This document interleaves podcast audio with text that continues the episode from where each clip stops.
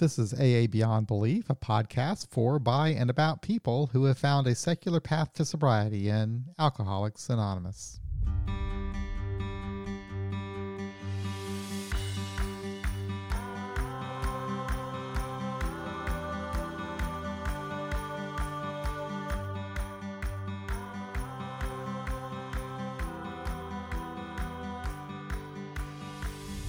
Continuing with our Wednesday speaker series, today you'll be hearing from Bill H. from the Kansas City area. And this is a talk he gave at the KC Secular AA speaker meeting on December 1st, 2018. At the time of this talk, he was sober for 52 years. Bill talks about his early days getting sober in the late 1960s and early 1970s, his time on the AA speaker circuit, and how he approaches his recovery today. My name is Bill, and I'm an alcoholic. What it was like, what happened, and what it's like now, I don't know whether I can wrap that up in 15 or 20 minutes or not. My sobriety date is September the 28th, 1967, so I'm working on my 52nd year. Been around for a while, it's a long time between drinks. I came to Kansas City, gosh, it must be almost 30 years ago. Kevin, how long have you been here? Okay, so somewhere around one, 27 years ago, I came because Kevin was just getting sober when I got here. At any rate, I started to, to uh, I think I had my first drink in a public bar when I was 14. And I had a lot of fun in the early days. I have friends who were in trouble from the time they for, took their first drink, and that wasn't true for me. I had a lot of fun. It was, you know, just drinking after parties and after dances through the through the high school years and the college years. I went to a, uh, a very upstanding Christian college. If they caught you drinking, even if you were off campus, you were expelled immediately. And uh, so the, I didn't have the usual college experience as far as drinking was concerned either. But as soon as the college years were over and I was free to do what I wanted, the, the drinking went out of control very quickly. Like I said, I had some fun even even in the early days of the of the heavy drinking. I had I had some fun with it. But the time came when it was the most important thing in my life. If they if they weren't serving liquor, if it wasn't in a bar, I wasn't going going there. Again, there there weren't any particular problems. I had grown up with a feeling of being different.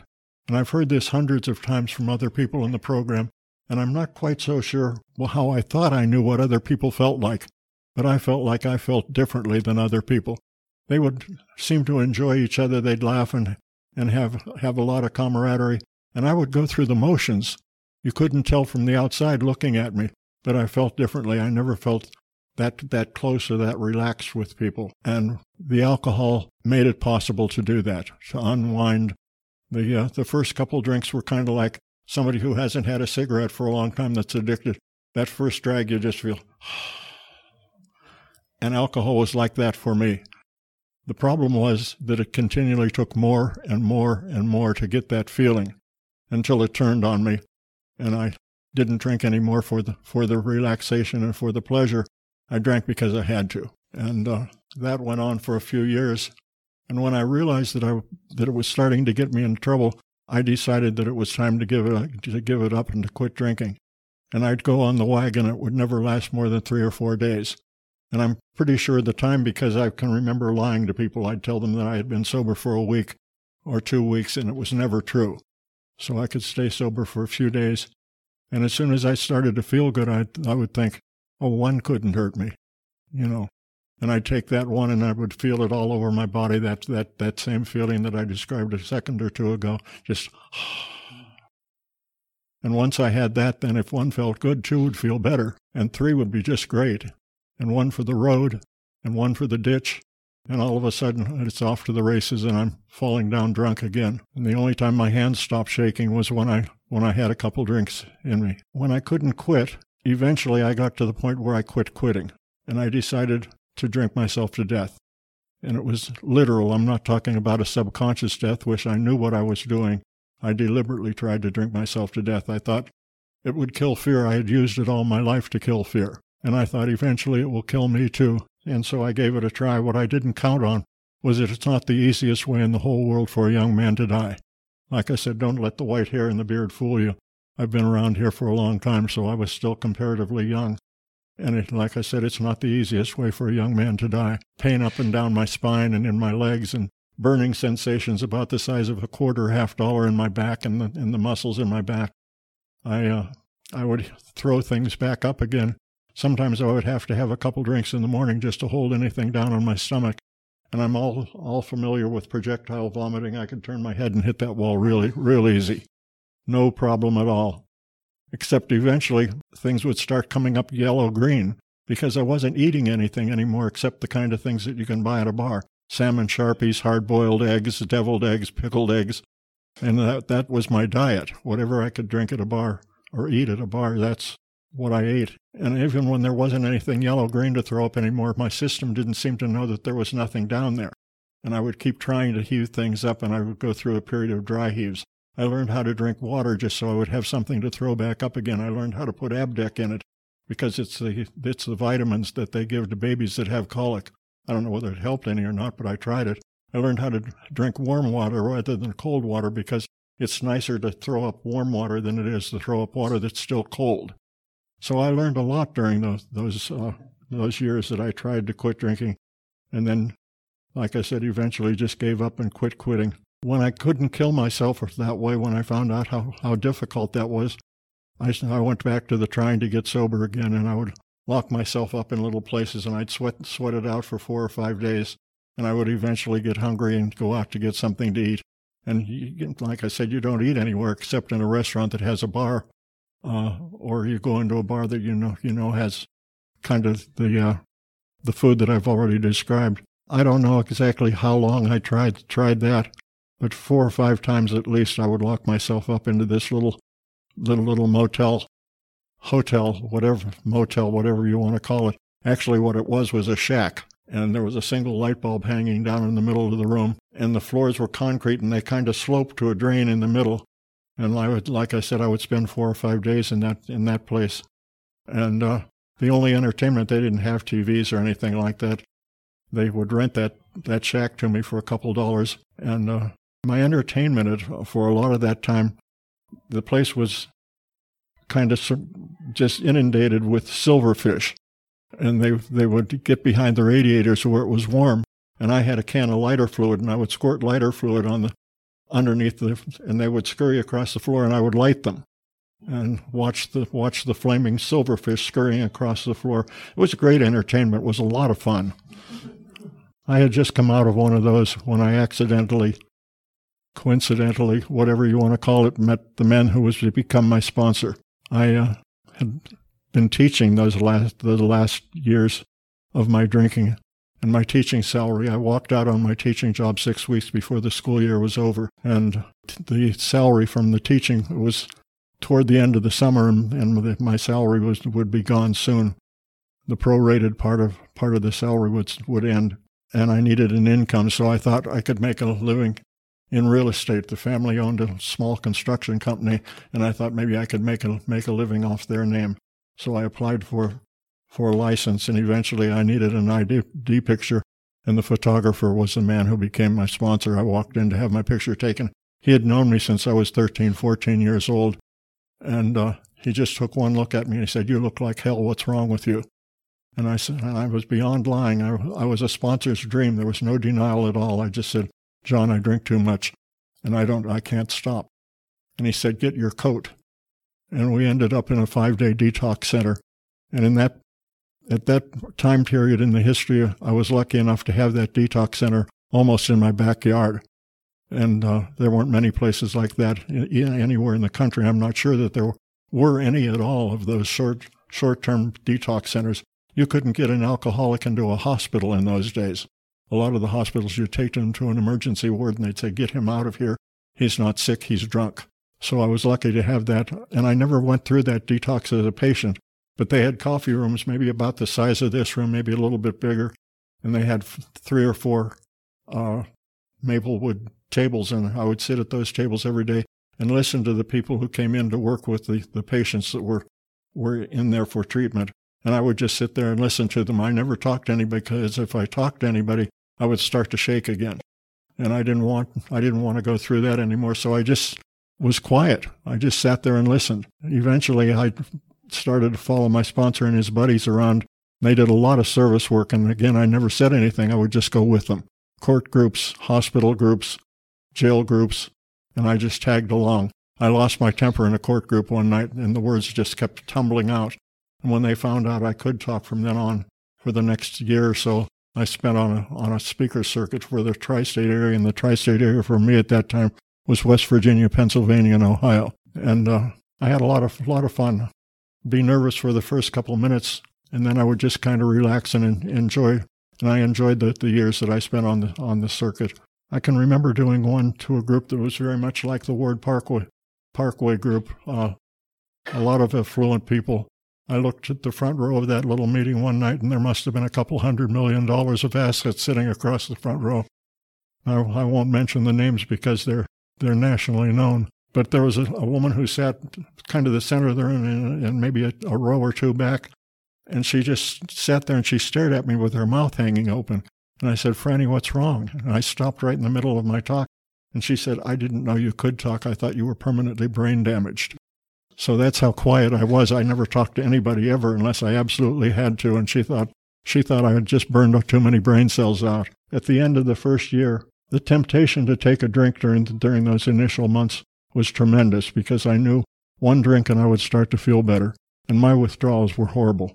They went on and on and on. I didn't have the legal tr- troubles. I didn't have the DUIs, DWIs that a lot of people have. There's no jail time, no prison time. Uh, I didn't have any serious financial problems. I walked out on a marriage, but it wasn't very much of a marriage to begin with, so that wasn't a big loss either. She was perfectly willing for the marriage to go on as long as I would start drinking with her again, to give you an idea of where I was with all of that. It just got to be an impossible situation. So at the end of the first year, I had gone to a lecture at Pitt for on alcoholism, and as we walked up the stairs, somebody introduced the woman that was walking next to me, and by the time we got to the top, she was a great deal older than I was, but we just really, really hit it off. And she controlled all of the money for rehabilitation in the state of Pennsylvania. So by the time we got to the top of the lecture room, I had a, I could have gone to work in any one of several hospitals and I chose the one her brother was chief of staff on. So I worked in the field and I doubled my teaching salary by the time I, I took that job. Uh, and I thought that was pretty neat. If I told you what those salaries were today, it would be laughable, but at the time it was kind of affluent. 10,000 bucks 50, 50 some years ago was a lot of money. So, like I said, I had doubled my teaching salary. I think my last teaching salary was $4,800 for the year. It was a country school. They weren't paying very well. But at any rate, I felt guilty about taking that paycheck when I knew that anybody who had been sober for, for more than a year knew more about alcoholism and recovery than I did. So I did, you know, what, what seemed right. I quit. And uh, I got, got my replacement before I, before I quit. And, and she took, was a nurse and took the job.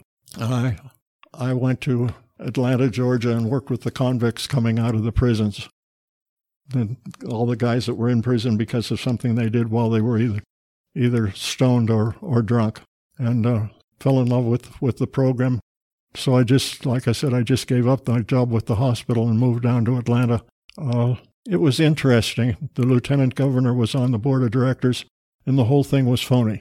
They had faked their statistics, and they were doing it just for for the influence that it gave them.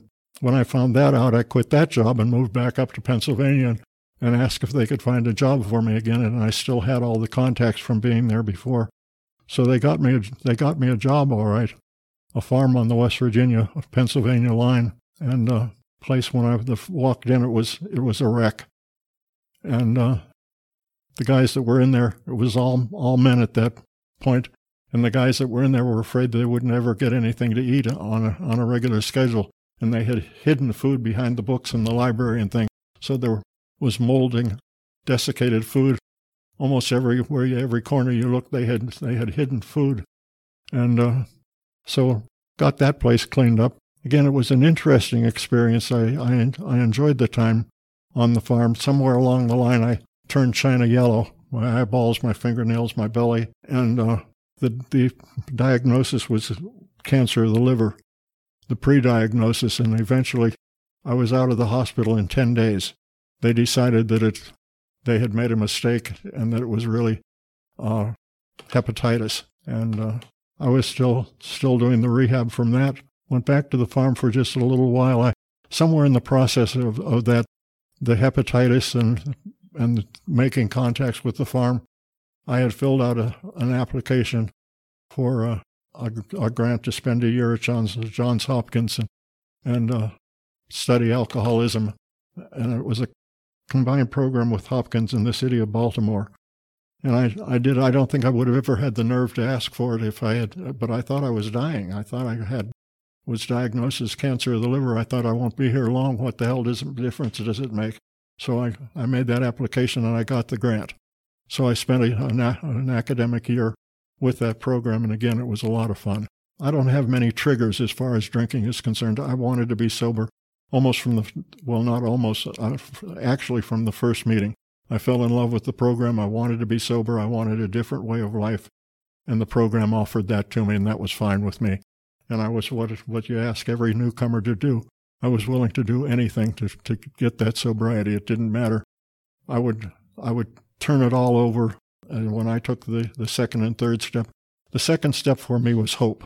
It was the hope that I could be the way I saw the rest of you and that I could begin to, to live a sober life and that it would last. Uh, the third step I took quite literally. And part of it was because I'm lazy. I thought if I can just turn all my pro- problems over to a higher power, then I don't have to worry about anything anymore. Well, I was worried. I was right about the I don't have to worry about anything anymore. But it took me a while to get on. And when I said that I was open minded and willing to do anything, there were reservations. Anything that, when I went through the 12 steps, anything that said God or had a capital H for he or him in it, they weren't fooling me with that, that capital he or him bit. I knew what they were talking about, and I didn't want any part of that. The hair on my arms and the back of my neck would actually stand up. I had I didn't want anything to do with it, anything that sounded like Christianity or any other religion for that matter. Uh, I grew up in a household with a Lutheran father, a, a Christian Science mother, an Irish Catholic grandmother. Uh, she would she would take me to mass to make my father mad and they fought for years. So I got to, I got a lot of mass out of the thing too. I uh, I was an alderman in a Methodist youth group. I was I sang in an Episcopal boys choir. I graduated from a Presbyterian college. I arrived at AA a very devout atheist. and even that is more joke than anything else. I don't know that I was ever an atheist. I was sure an agnostic. Yeah, little little by little, I don't. I think I've I think I've qualified enough to give you an idea of where I was and what, what things were like, and what happened for that matter. Like, I just n- never knew I was having my last drink. I didn't know that I was on my way to an AA meeting when I walked into the, that photographer's st- shop that day. And John stayed my sponsor for, the, for years and years. And in a lot of ways, he still is. He was kind of tall, very slender. His eyes were set back and his head about that far. He had a huge, big nose. He was not a good looking man. and he was loud. He was vulgar. Uh, he yelled. He yelled a lot. And I think he tried to scare people to keep them at, at a distance because he, he was really he had a great heart and he would do anything in the world for you. And uh, I was lucky enough to have him for quite a few years. And like I said, I can still hear him in my head. And uh, so he's still my sponsor in a lot of ways. I've uh, I, have I've chosen other sponsors along the way, but uh, I don't, I don't know. It never seemed that important to me. I, I worked my way through the steps, and I've already told you that that was a problem. If it if it had a capital He or a capital H for him, the word God, even even the phrase higher power, was kind of a turnoff for me. Again, I, I knew what they were talking about. They weren't fooling me with that higher power shit. After I'd been sober for, for a while and worked my way through through those programs, I ended up back in my own hometown. My sister was diagnosed with cancer, and she wasn't as lucky as I was. And when she was in, in the last months of her life, I went home to be with my mother and dad. I gave up that farm in southern southern Pennsylvania and just went home. And one of the guys from the farm went home with me, and and we worked from for the family construction company. She, in a lot of ways, was my best friend. So I was not just losing a sister; I was losing my best friend, and and it was really rough on me. I would go to work during the day, and at night I'd get in a pair of pajamas and sit in front of a TV set, and I never went anywhere. I just was back to those days when I didn't want to see anybody at all. I was never a lone drinker, so I wasn't drinking during that time, or at least I wasn't, you know, even even concerned about about drinking. I just sat there and, and used whatever excuse I could think of to not go anywhere, not do anything. Somebody called me and they said, as long as you're here and you have all the education that you have as far as rehab is concerned, would you counsel one boy in a in a program that they had? And I said, yeah, I'll, I'll counsel one boy. And two weeks later, I was director of their program. They had had a Roman Catholic priest who they didn't realize that he was drinking right there in the rehab center. When we opened his closet, the, the top shelf on his was all the empty bottles were stashed away in the clo- in the closet. He uh, he told somebody at one point that his life's ambition was to see my hide stuffed over his mantle. we were good friends at one time. Yeah, I took and spent some time with with that program. So you know, I never got along very well with boards of directors, so I, I stole their program out from underneath their, their board of directors. And the, the Catholic Church, like I said, I'm a Protestant puppy basically, but the Catholic Church was very good to me. They gave me an old nursing home. It was a huge outfit. We probably could have easily slept 30, 40 people in that complex. They had built a dormitory over at one point what had been a family swimming pool. And the old mansion we just the church gave us the whole thing, and all we had to do was pay the pay the bills to keep keep it from freezing, and and that was a problem with a building that big and that old. Our our heating bills were four four and a half five hundred bucks a month, but it was fun again. I I enjoyed I enjoyed all the service work. I enjoyed all the places that I worked for and all those rehab centers that I that I worked in. But I still had that problem.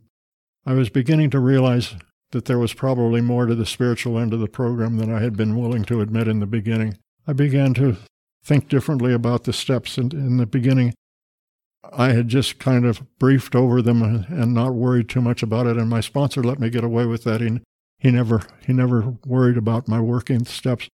For for me, the the program was pretty much the camaraderie and the friendships. And uh, it took me a long time.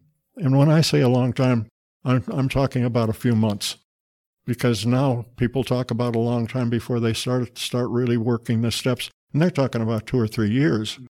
I uh, there's no way that I could have managed that. I probably would have been drunk if I had waited that that long. So eventually, I did start working. What I found was that as I began to work the steps, I began to see more and more sense to to them. It wasn't just a matter of the alcoholism maybe the primary purpose of the, of the program is recovery from alcoholism. But the ultimate, the ultimate program is to get you into a spiritual life, whether that, whatever that means to you. And for me, I could begin to see that if I worked the steps the way they were meant, the first nine, nine steps, it robbed, it robbed the ego of, the, of its defects and its character flaws. And as that happened, the chaos in my life began to reduce. And as the chaos began to reduce, the conscious contact began to improve. And it got to the point where there was a lot of intuitive knowledge, where answers to my problem would just suddenly be there in my mind. There was no thought leading up to it, there was no linear thought leading to the conclusions. The information was just there. And that was startling for me for someone who had never believed in things like that. And uh, all of a sudden to, to have it start to happen. And the feeling that went along with it was great.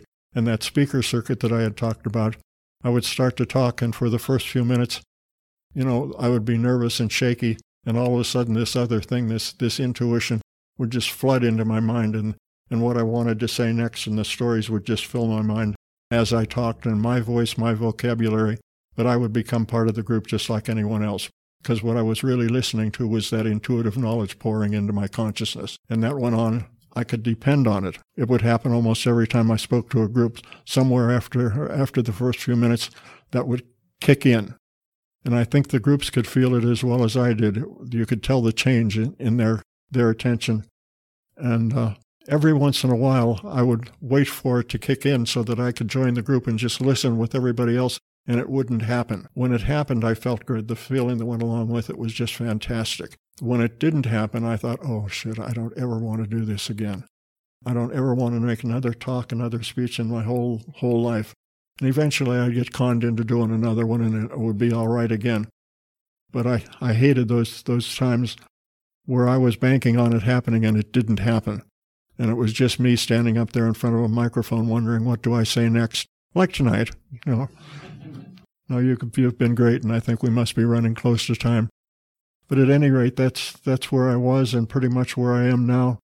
Uh, I, I do a meditation group here in or over in uh, I guess it's still Overland Park. It's just off of 75th to 7400 block on Nieman, and I guess we're giving that up too. We lost we lost that room too, so the the New City Church has offered us a new one, but I haven't seen it yet, and uh, so maybe for a week or so it's going to be without that meditation meeting, and I will miss that. It's, I've I've enjoyed doing it.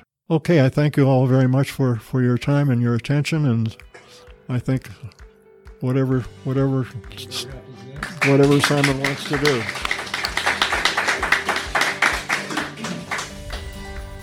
So that concludes this episode of AA Beyond Belief. Hope you enjoyed it. Uh, we will be back again next Wednesday for another speaker.